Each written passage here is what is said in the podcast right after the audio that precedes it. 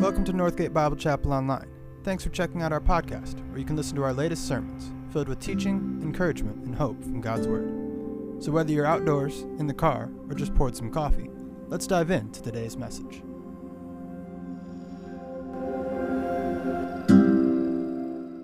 But I was going to single out Ted Fox, and he wasn't here today. Um, I was going to ask him, oh, okay, Tom Steer, thank you. a brave man.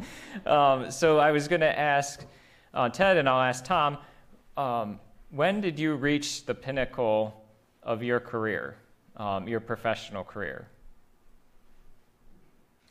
Not an easy question.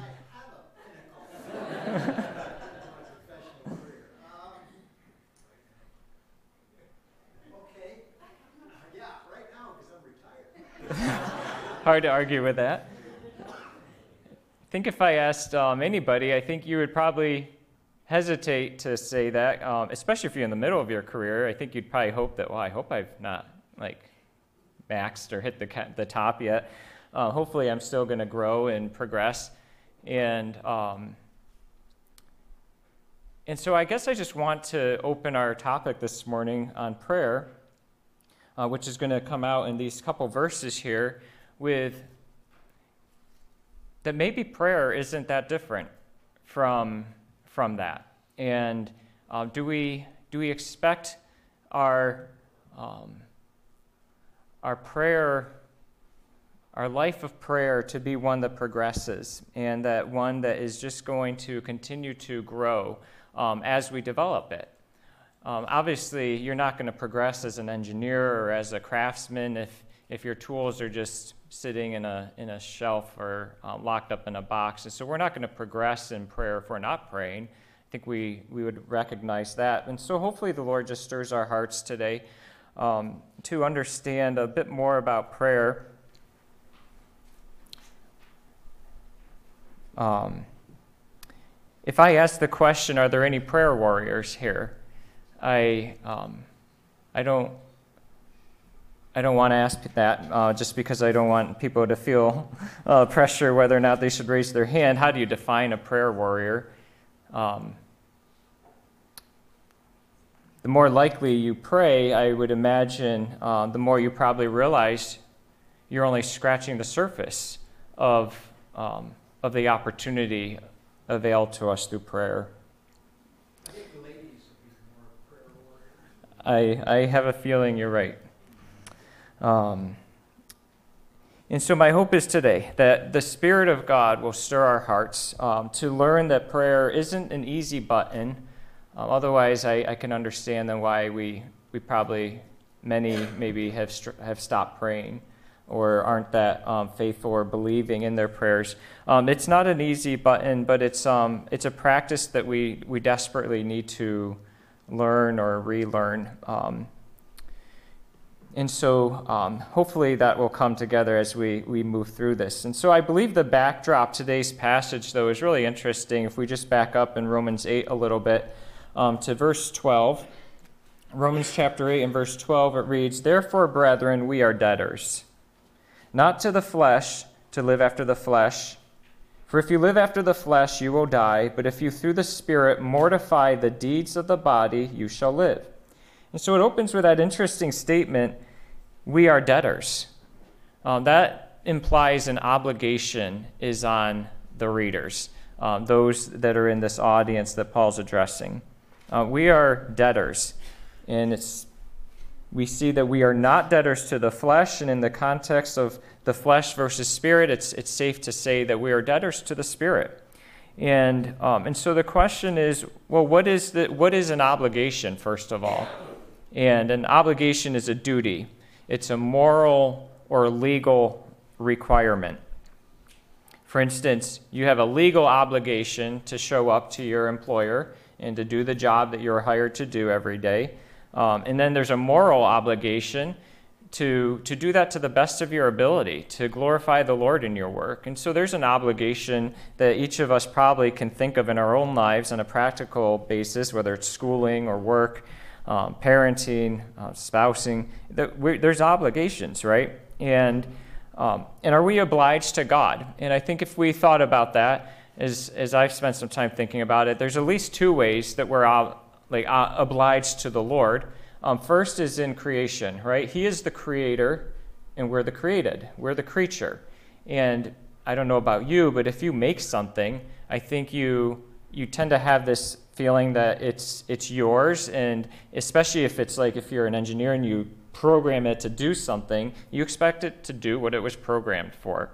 And so God is our cre- as our creator, and we know though that this is something that we don't quickly come into compliance with. Back in Romans chapter one, he says the creature has. Um, uh, now it's leaving my mind. Um, they worshiped and served the creature rather than the creator. It was re, uh, we read there in Romans chapter 1. And so there's this the created intent was for man to worship God, for the creature to worship the creator, and yet we see that, um, that we tend to worship creation. We tend to worship what we can see with our eyes, we worship ourselves, we want to we wanna just um, do what's best for self, um, and yet that wasn't our created intent. The second thing is, it came up in today's um, morning meeting, the breaking of bread, that we have been bought with a price. So think about this God created us, and we were His. And, and then we read in Romans that we became slaves to sin, that sin was a master over us. And so imagine this, though, like that God had to buy his own creation back if he wanted us. And he did.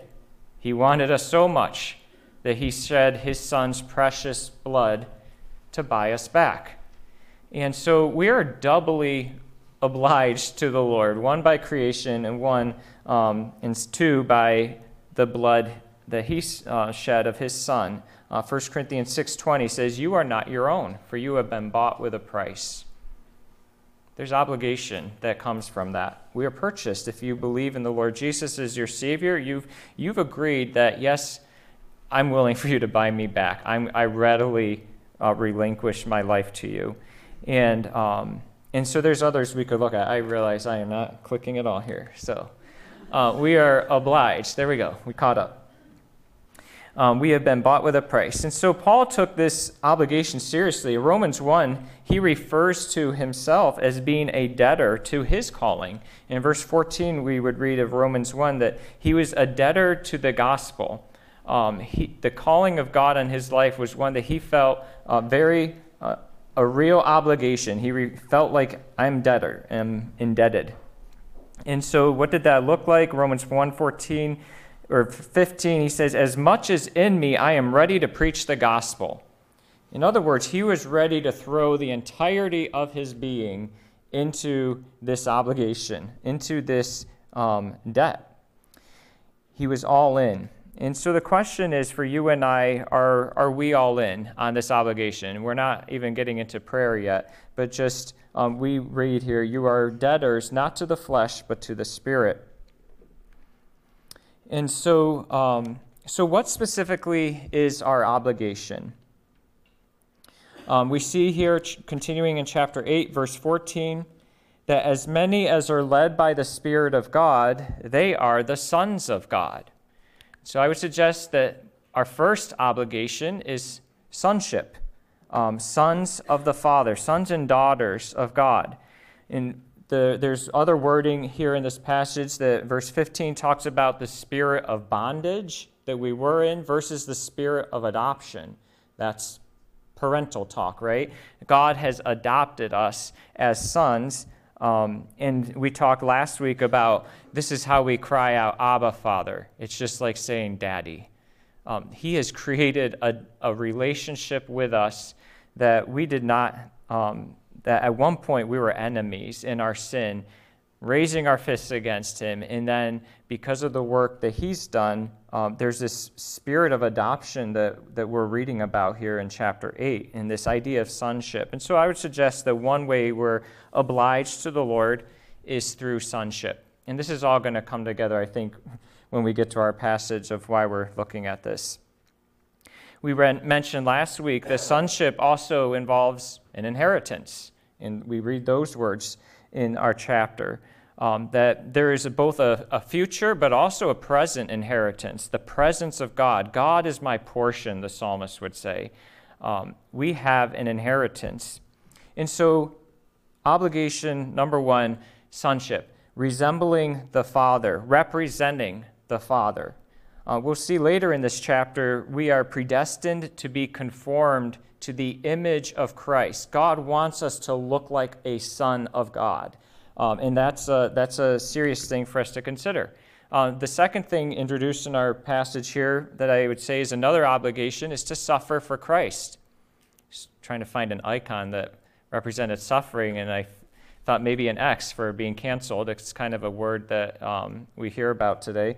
But um, are you willing to be canceled for Christ? Are we willing to suffer for the Lord Jesus? And we see that in verse 17 through 21. Um, he's talking about the, the sufferings, verse 18, of this present time are not worthy to be compared with the glory that's to come. And so, why are we suffering, though? There's, we were subjected to futility, we read in verse 20.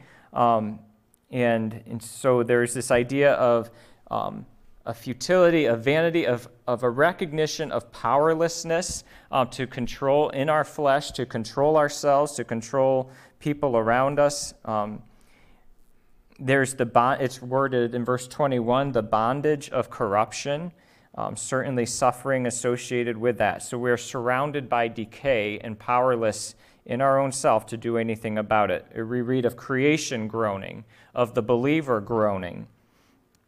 And uh, so, what a comfort, though, we were reminded last week that we don't suffer alone, that we suffer, that Christ suffers with us. Um, we read that, that um, where was that? In verse 20, was it verse 22? I thought I had that written down, but we it says that we suffered with Christ, and so, um, or that's verse 17. We will suffer with him, and so just a comfort that he is suffering with us, or the the Christian knows that the Lord Jesus suffered, and we um, could think so much about just how he suffered in his life. And so, this third way, though, is that we're waiting patiently for the redemption of our bodies. So, we are obliged to wait patiently, to not take matters into our own hands, but to wait patiently. And so, um, if you noticed our obligation, you know, these things sonship to the Father, suffering for Christ, patient endurance, these obligations, I, don't, I, I think I can speak for you as well, that they don't exactly line up well with our flesh's skill set. Like our flesh doesn't naturally look like God, it doesn't want to suffer for Christ, and it doesn't want to be patient in its endurance. And so that's why these are brought up in this chapter that's talking about the Spirit of God, in the, the work of the Spirit in the believer, because these are things that if you're sitting here thinking, wow, obligation sounds like duty, duty sounds like I need to roll up my sleeves and get my act together. No, I mean, we can, you can try, but that's Romans 7 is going to show how futile that exercise is. And so Romans 8, though, is showing us that this is the work that God wants to do inside of us. Like he wants to complete this work in us. Um, and so this is why Paul assures us in Romans 8:1, there is therefore now no condemnation to those who are in Christ Jesus. So it's obligation without any threat of condemnation. That's a pretty good combination. That's a lot of shuns.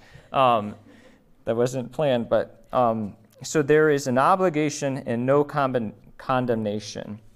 What a gracious God. And so, because we have been united with Him and His Spirit is given to the believer in Jesus, we have been fully equipped to resemble the sonship to the Father as we ought, fully equipped to suffer for Christ, um, fully equipped to wait patiently for the redemption of our bodies. And it's His Spirit that does all these things. And so I would suggest to you that our short passage today, two verses, is really the key that unlocks this treasure in your and my lives. Um, really focusing on prayer here. And so let's read verse 26 and 27. Likewise, the Spirit also helpeth our infirmities. For we know not what we should pray for as we ought, but the Spirit itself makes intercession for us with groanings which cannot be uttered. And he that searches the hearts knows what is the mind of the Spirit because he makes intercession for the saints according to the will of God. Let's just open in prayer. Our Father, we are so thankful um, that you have given us your Spirit. And so, Lord, we just pray that as we open your word this morning, Father, help us. We pray that you would impress um, the, the message that you would have each of us to hear, that you would impress it upon our hearts, Lord, that you would guide my mouth, my words. Um, Lord, would you please speak to us? Would you help us to understand the treasure chest that you've put in front of us um, to have access to you? And so, Lord, we just pray that this, this time um, would have um, eternal value, and for your glory, we pray in the Lord Jesus Christ's name. Amen. And so we, um, we read uh, verse 26 and verse 27, and it's interesting. This is the first mention of the word prayer um, since chapter 1, where Paul just mentions how he had prayed that he would be able to visit them. And so think about, though, the context of where we've been, of why, um, why it makes sense for prayer to be mentioned now. Um, we've, we've been talking about the work of the Spirit.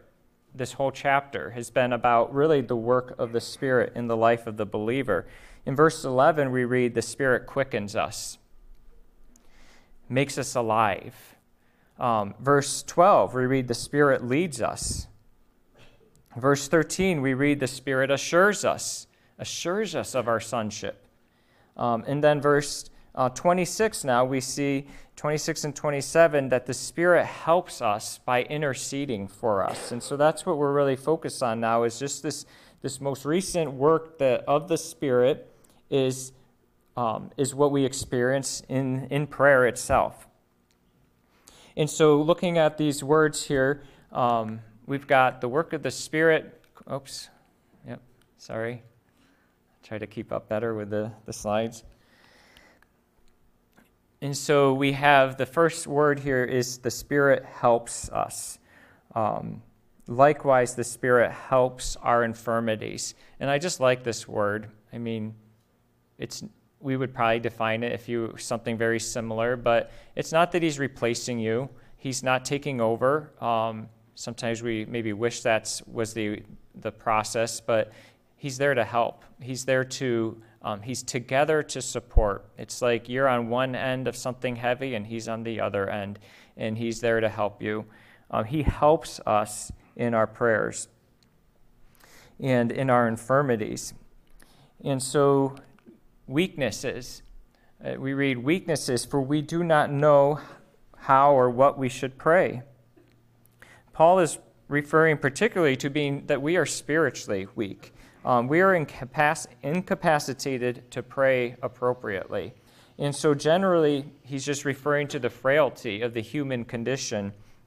We are weak phys- physically, but we're also so weak in spirit um, in wisdom and understanding. And so we don't know how to pray, is better translated, uh, we do not know what to pray. Um, it's just we, we don't even know what to say. We are weak in the sense that we do not know how or what to pray because we don't know what is truly good for us or truly bad for us. We think we know what's good for us um, the promotion, the, the, um, the, new, the next new thing. And so I have here on the slide a decision point. Just um, I wonder how many have just given up on prayer because you, if the verse ended here, it's, it's outlining a reality that's true of us. First, that we have a, a weak, frail condition, and second, that we don't know what to pray for. And so, you know, you might feel like, I don't know what to say. I can get on my knees, but I have no idea what to say to God. And so it's a decision point. Do we go on in our prayer? Will we press on in prayer? Um, an old story illustrates this idea that we don't really know what's good for us or what's bad for us, and so um, sometimes we do feel at a loss of what to pray for. And so there's this Chinese proverb, I guess, that I came across. A Chinese gentleman lived on the border of China and Mongolia. In those, in those days, there was a constant conflict and strife along the perimeter. The man had a beautiful horse. One day she leaped over the corral, raced down the road, crossed the border, and was captured by the Mongolians. His friends came to comfort him. That's bad news, they said sadly. The man replies, What makes you think it's bad news? Maybe it's good news. A few days later, the mare came bolting into his corral, bringing with it a massive stallion. His friends crowded around. That's good news. They cried. What makes you think it's good news? he asked. Maybe it's bad news. Later, his son, while riding the stallion and trying to break it, was thrown off and broke his leg. That's bad news, cried the friends. What makes you think it's bad news? asked the Chinese gentleman. Maybe it's good news. One week later, war broke out with Mongolia. A Chinese general came through, drafting all the, the young men. All later perished, except for the young man who couldn't go because his leg was broken. The man said to his friends, You see, the things you thought were bad turned out good. The things you thought were good turned out bad. And, um, and so, isn't that an interesting way to think about this passage, how it's describing that we don't know what to pray for? We don't, we don't know. Um, and so, but what a gracious God we have that we carry on in this verse. It says, The Spirit intercedes. Um, likewise, the Spirit helps in our infirmities. The Spirit itself makes intercession for us with groanings which cannot be uttered. And so the Spirit intercedes. the Holy Spirit of God dwelling in us knows our wants better than we do. So he himself is pleading for us in our prayers. He is raising us to higher and holier prayers and desires than we can express with words.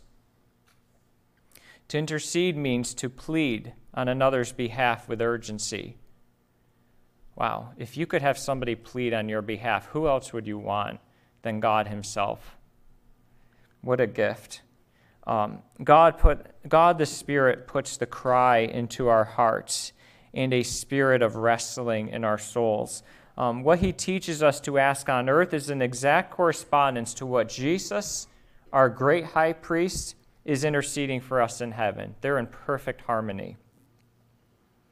How much better is this? Like when, when a believer says to someone, I'm praying for you, like sometimes I just I take a um, like at work. Some there's been some hard things that some of my colleagues have gone through, and it's just interesting to watch how my peers will um, will try to encourage them. They'll they'll say things like um, sending positive thoughts your way, and and it's just like I'm I'm struck sometimes. I'm like, does anybody else notice that? Like, does the world notice like?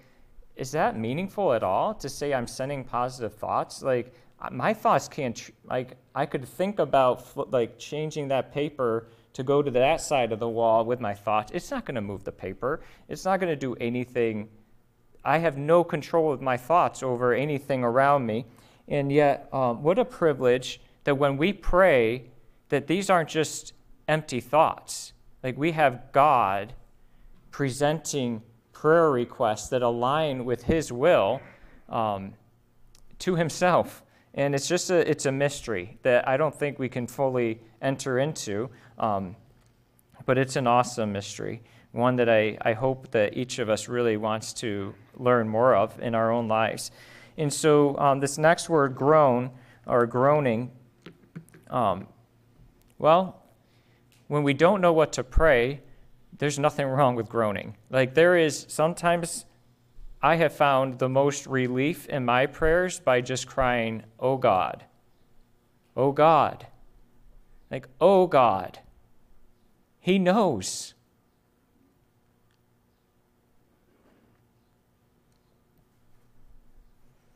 Think of Hannah's prayer in Samuel and Eli, the priest, right? He thought she was drunk. And yet she was groaning before her God. Like she was laboring, travailing in prayer. And, um, and we see the Lord heard her and answered her prayer. Um, and so we see here in the next verse, He who searches the hearts. Um, there's a neat verse in 1 Chronicles 28, verse 9, that I'll read.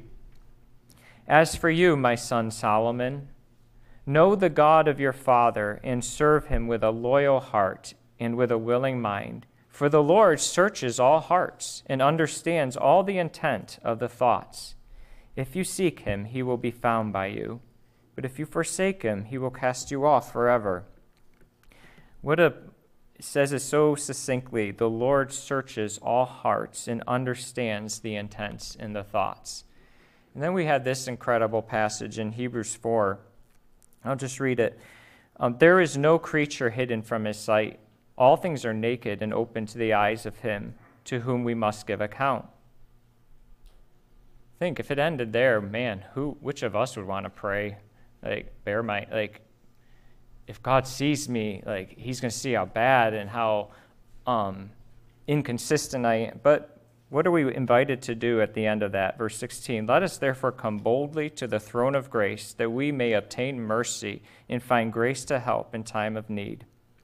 Many other verses about God searching our hearts. Um, what would he typically find? I mean, James, James talks about the you have not because you ask amiss you pray for the wrong things, that you can consume it on your lusts, he says.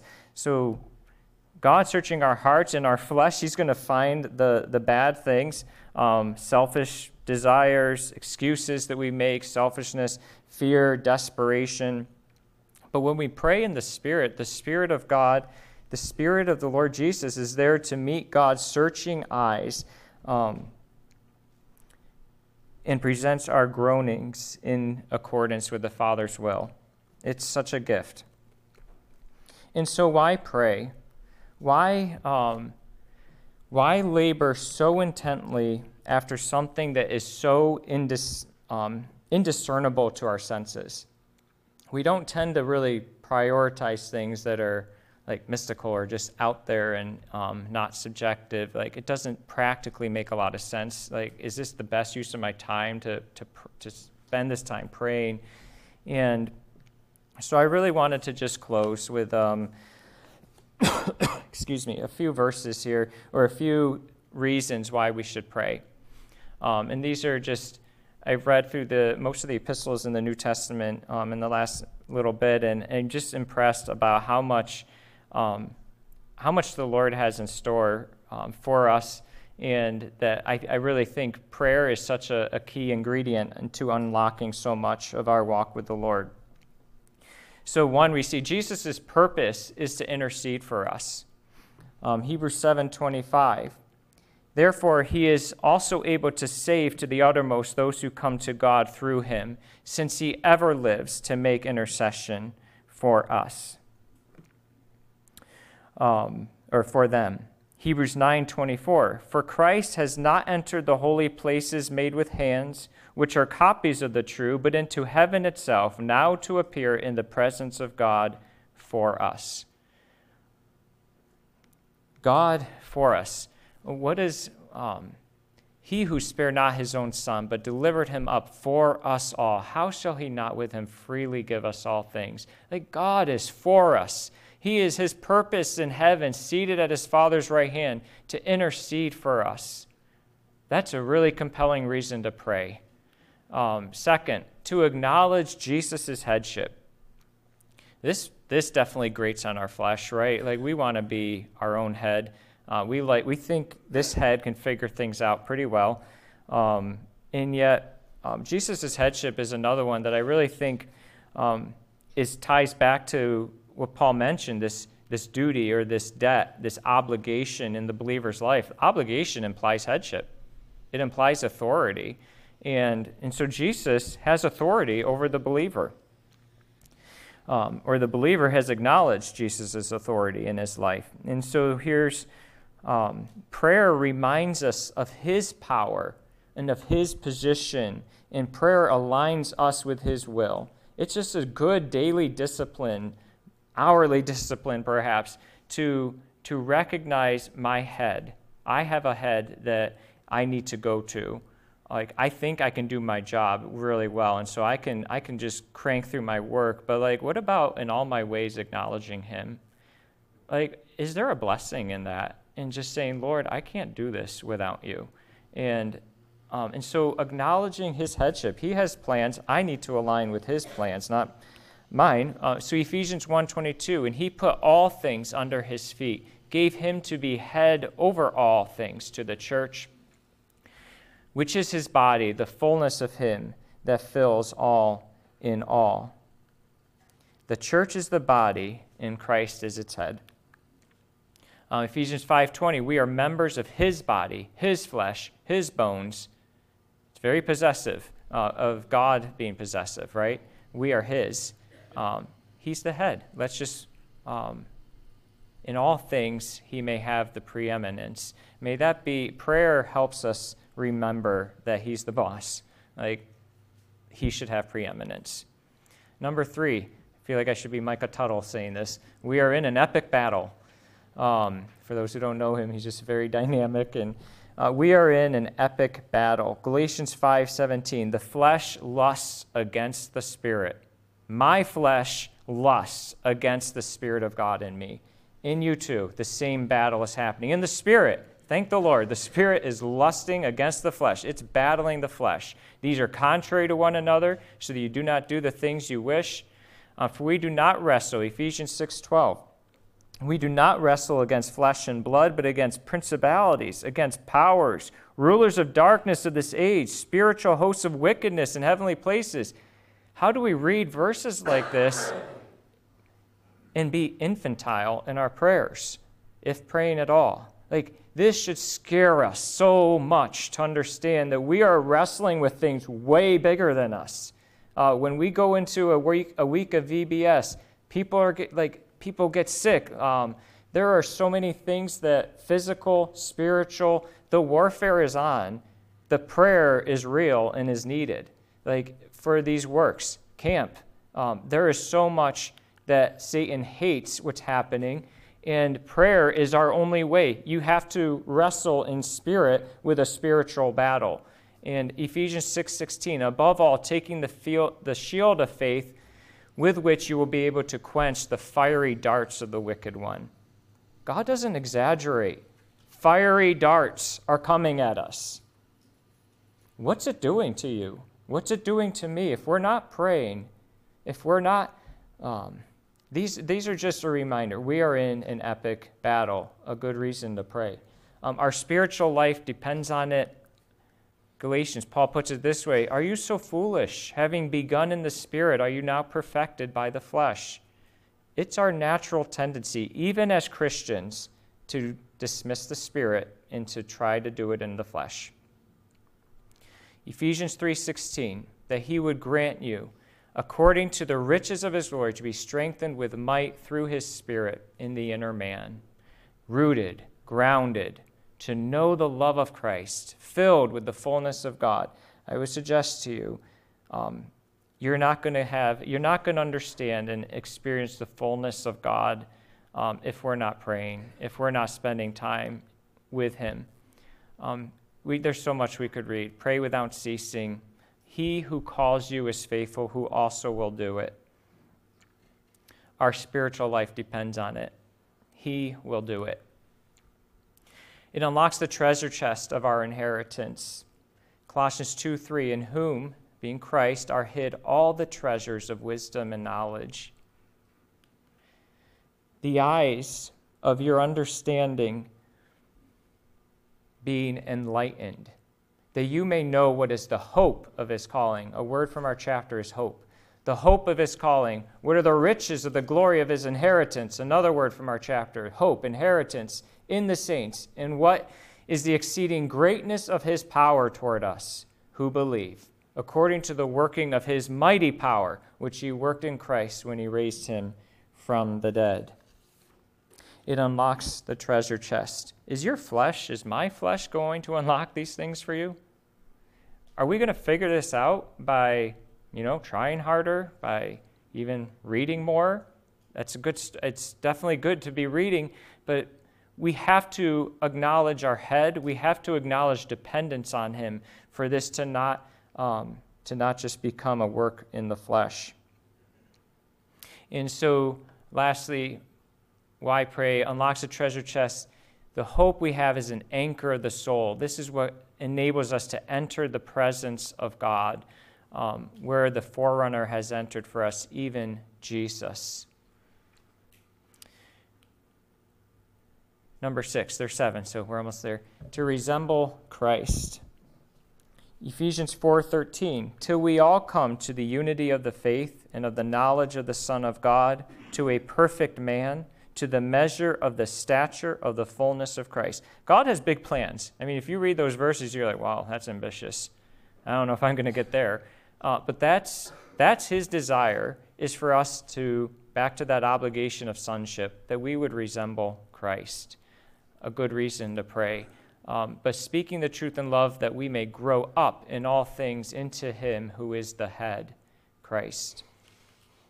And lastly, one thing that has really impressed on me as I read through the epistles is how much you read, particularly Paul, because he wrote most of it, but just expressing a complete willingness to be miserable as long as others are growing and prospering.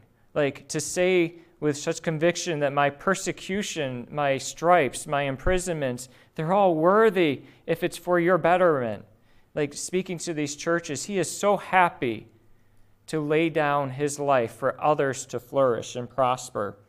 And, and this doesn't come naturally to us, right? And so we can pray for one another. And what a, what a privilege um, to have examples in, in, um, in these epistles. Galatians 4.19, My little children, for whom I labor in birth again, until Christ is formed in you. I don't know of many women that would just sign up to to just have a baby for the sake of having a baby. Like just the experience of labor is traumatic. I I hear, and um, but that's how that's the wording Paul is using. He is laboring, birthing pains for others. It's not even himself.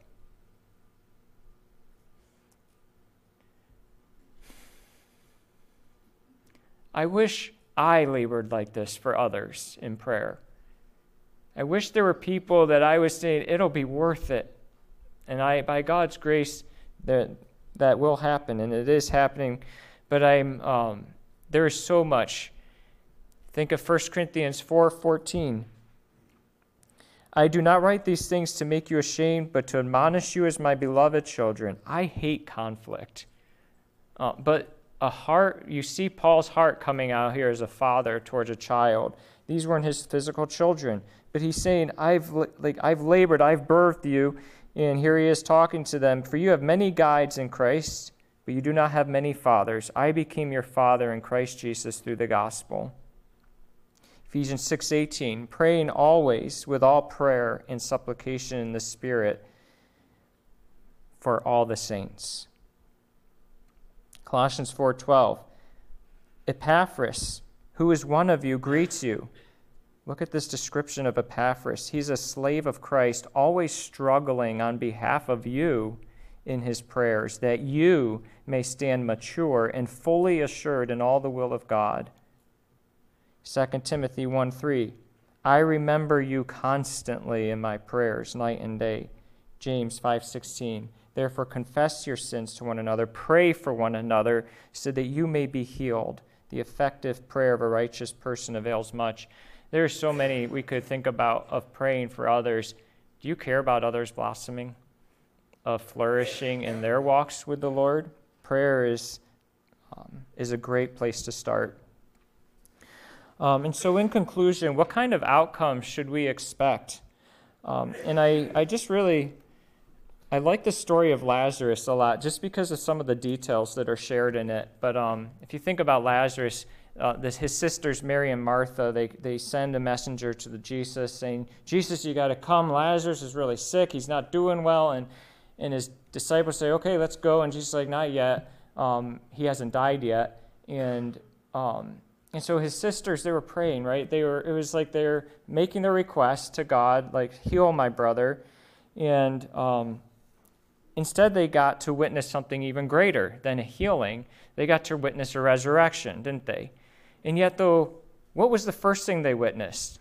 They witnessed something that looks more like a zombie, right? He, it says Lazarus came out with his grave clothes on. And so it's just like, I love even, and maybe I'm stretching it, but just the imagery. He told his disciples to go loosen the grave clothes off of him. And what a privilege we have to come alongside one another.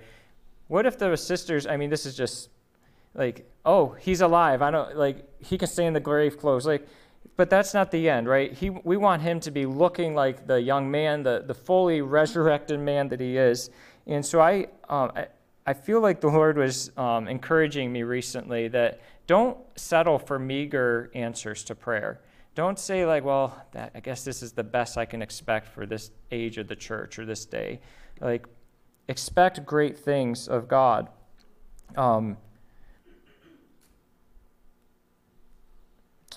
and so um, there's, I, there's so much we could think about. The blind man is another example. In Mark 8, Jesus touched the man that he was blind, right?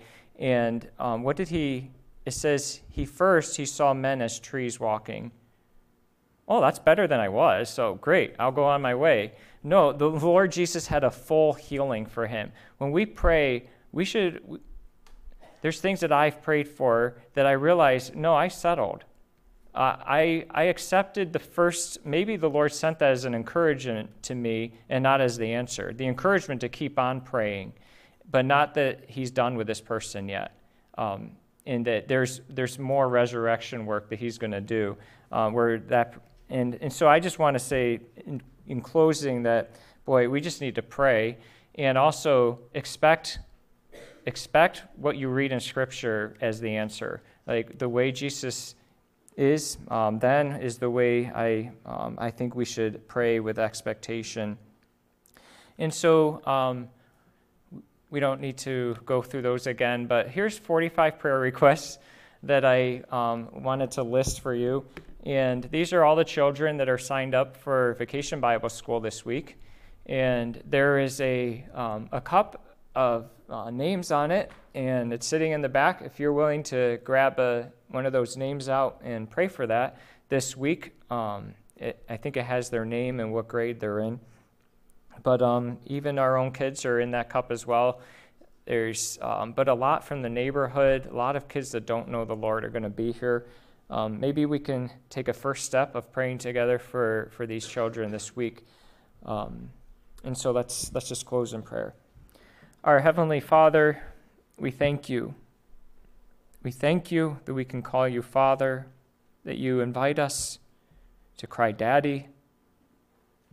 We thank you that you're not looking for spiritual pedigrees and great accomplishments in our flesh, but you're looking simply for simple minded people that, that let you be great, that expect you to be great, and we treat you with the dignity you deserve by inviting you to be great in our prayers. Father, we pray that you would work in our hearts individually, corporately, that we would recognize that we have an intercessor. Jesus, our high priest, sits at your right hand. Your Holy Spirit is within the believer, giving words where we don't know what to say. Father, we thank you. Help us. Teach us to just be silent or even groaning before you in prayer, knowing that you know the needs and that you will answer. Lord, we just thank you for this, this incredible book, this incredible privilege to, um, to learn from you. We just thank you for your great plan, your great provision. We pray a blessing on each one here. And um, Lord, we just also, just for those that are staying after, we give thanks, Lord, for the food that we'll enjoy. And we just pray that you would help the, the setup to go well and, and that there would be a unity of heart and purpose um, as we serve you together and we're imperfect in so many ways, Lord, but we thank you for our perfect Savior. And we pray in the Lord Jesus Christ's name. Amen.